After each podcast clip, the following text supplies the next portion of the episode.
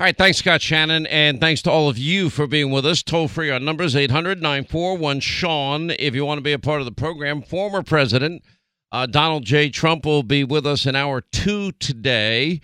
Uh, I don't know if you saw Chris Rock special last night on Netflix. It was a live comedy. Uh, they'd never done this before, a live show. They usually tape it, edit it, and and then put it up there. But they did it live. It was great. He finally fought back against uh, Will Smith. I mean, he tore him up. I mean, it was funny as hell. Uh, glad you're with us. You know, I've been a little reluctant. I know I'm beginning to realize because I listen to my audience, I listen to all of you, and I've just felt like it's a little early to be getting into 2024, but it's obvious from everybody that I talk to that this is, you know, top of mind on on so many levels for people. And so I don't I I've only been resistant because we kind of just got out of a president. Uh, I'm sorry, out of an election mode, uh, and there's been so many other things to to speak about. But with um, CPAC this weekend, and and the first, I guess, straw poll took place, and Donald Trump won that. You know who's getting in, who's not getting in. I mean, it's it's getting interesting. I don't know. I don't even know who this this other guy is that ran on the Republican side. You, you had you ever heard of this guy? No. Because Donald Trump had 62%, Ron DeSantis had 20%, but he's not an announced candidate yet. Um, then Perry Johnson, 5%. I'm like, huh? That didn't make any any sense to me at all. Uh, but anyway, so it's gonna it's just pretty dis, it's pretty interesting to watch. Um, I watched the speech of the president at CPAC, and it's very interesting because he he's been out there, but he's not really been saying a whole lot. And I saw a different. I felt I saw a different Donald Trump on Saturday uh, from the one that we've been reading and and hearing about. You know, he was extraordinarily passionate, and the message has changed somewhat. The principles remain the same. You know, I alone will not retreat, he went on to say. And he says, I'm the only president in history who has ever taken on the entire corrupt establishment that is in Washington, D.C., and asserted that anyone else will be intimidated, bought off, blackmailed, and ripped to shreds. It, there is truth to all that. Nobody's taken on the deep state like Donald Trump did. Period. End of sentence.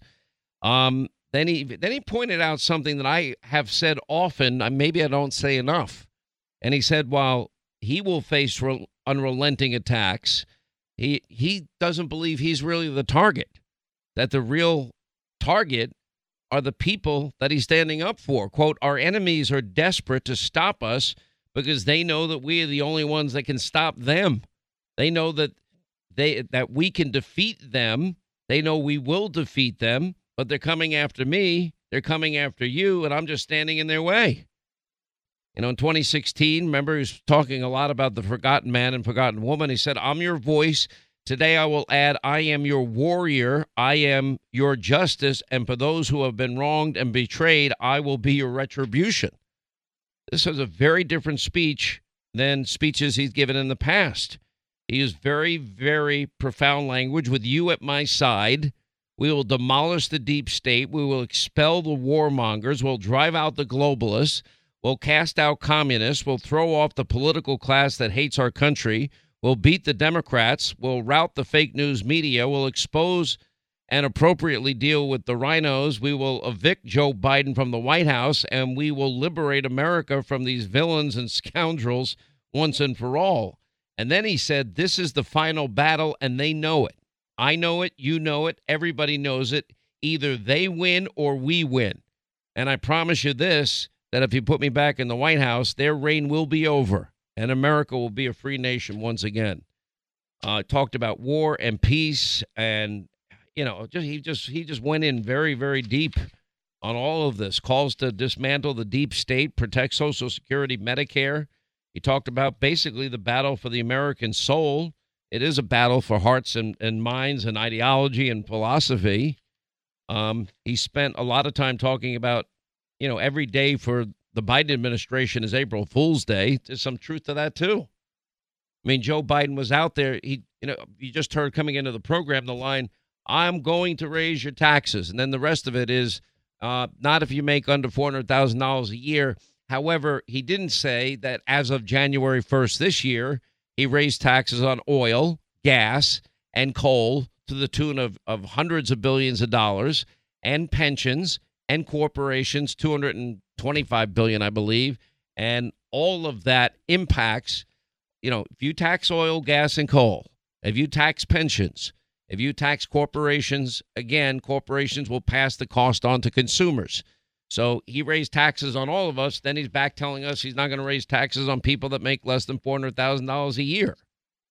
Uh, he uh, went into Ukraine, funding endless wars. Look, they're not allowing Ukraine to even have a chance to win. So then you have to ask the question, why? You know, why are we there? Why are we spending money there? You know, said every every day for the Biden administration is April Fool's Day. That's that's funny too. Um, the one thing the president I was glad that he talked about is something that we have been talking about at length in great specificity on this program, and that is this Republican reluctance and resistance towards mail in ballots and voting early. Republicans have got to get rid of their resistance. Now, is this would this be my my choice for how elections take place in America? No, it would not. If Sean Hannity could write the best system for voting that would have the most integrity, it would be very different than our current laws, and and they differ from state to state. There's only one state that mandates you hand in your own ballot, and that is the the state of Alabama. Florida is pretty close. It's it's it's almost there. But Republicans in Florida have not been reluctant or resistant in any way to hand in, you know, to mail in their ballots or vote early. They've not been resistant in Florida, and it's helping them. In other states, Republicans on election day are starting out you know, down anywhere between 250 and a, a million plus votes. And Democratic candidates are not running traditional campaigns anymore about ideas. They've abandoned that now for what, three, two straight elections at least, if not three. And we've got to understand the game that they're playing. And the game is my system of voting would be make election day a national holiday. My system would be paper ballots. My system would be all across the country. You have partisan observers watching the vote, watch watching voting going on on election day uh, up close to make sure nothing nefarious is happening. When the polls finally close in every precinct, you have partisan observers watching the vote count, confirming it's being done with integrity. It's that, it's that simple. You'd also include voter ID and signature verification chain of custody controls, updated voter rolls. That would all be a part of it as well. But that's not the system we have. And President Trump this weekend talked about it. Democrats, they're, they're not out kissing babies, shaking hands, taking selfies. They're not doing press avails. They're not doing town halls and, and answering people's questions. They're not running in the arena of ideas any longer. They're certainly not even capable of getting a crowd that would be remotely looking like a rally. You know, they hide in their basements like Fetterman did, like Katie Hobbs did, like Joe Biden did. They spend hundreds and hundreds of millions of dollars on negative ads against their opponents. And then every state has legal, and it differs from state to state, ballot harvesting laws. And they they go out and they, and I'm, I'm not even accusing anybody of being nefarious, but they're in the ballot harvesting business based on the laws of their state. Republicans have got to build a system to at least match that and have ho- hopefully even do it better than they do it. And Republicans, if you're a Republican and you've been resistant and reluctant to vote by mail or to vote early, stop. You can't start out election day down that kind of by, by that kind of margin and expect to win. You simply can't. And then if Republicans win elections, then you can have the best system with the most integrity in terms of election day that you would ever want. I think it's the one that I outlined just a second ago. Um, so it was an interesting weekend. Uh, Larry Hogan, who had his name out there, saying he's not going to seek the Republican nomination. If, if I had to guess where we are today, I probably would say you're looking at we had no Nikki Haley is in. I think Tim Scott of South Carolina, it's looking more and more like he is going to get in the race.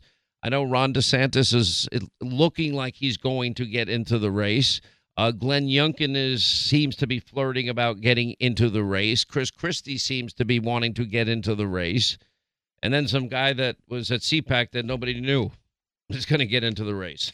So that's on the Republican side, and you know, just to update you on the Democratic side, you know, why is it that Jill Biden, Joe's wife, has to go out there and say how many times does he have to say it? The thing is, he never has said it that he's running for reelection. So she announces basically for him. And then she was out this weekend complaining about Nikki Haley and Nikki Haley's proposal that politicians over the age of 75 take a mental competency test, something Donald Trump had said that he'd take willingly. He already took that test, that cognitive test. Did he aced it? He had a perfect score. Uh, Jill Biden's pushing back. What's we all know the real reason she's pushing back. Joe Biden is now, you know, he's going to be 82 if he's inaugurated for a second term, if he was reelected. And, you know, now they have people, even the New York Times, suggesting, well, maybe we should maybe we should be looking at another vice president. That's another thing the Democrats are doing. Um, reports out today that there are Democrats looking beyond Biden. They don't want him to be the nominee, and they're looking at what they describe, not me, past superstars like Hillary Clinton and Al Gore. Are you kidding me? Biden enlisting potential rivals as advisors ahead of 2024. Governor Newsom, uh, Governor Murphy, Senator Warren. You have Illinois Governor Pritzker saying no serious Democrats are expected to run against Biden. Manchin declines to endorse Biden's 2024 campaign. He says he wants to know all the players. So things are not there's behind the scenes there's a lot of fear and trepidation among democrats. They know that he is weak and frail and a cognitive mess.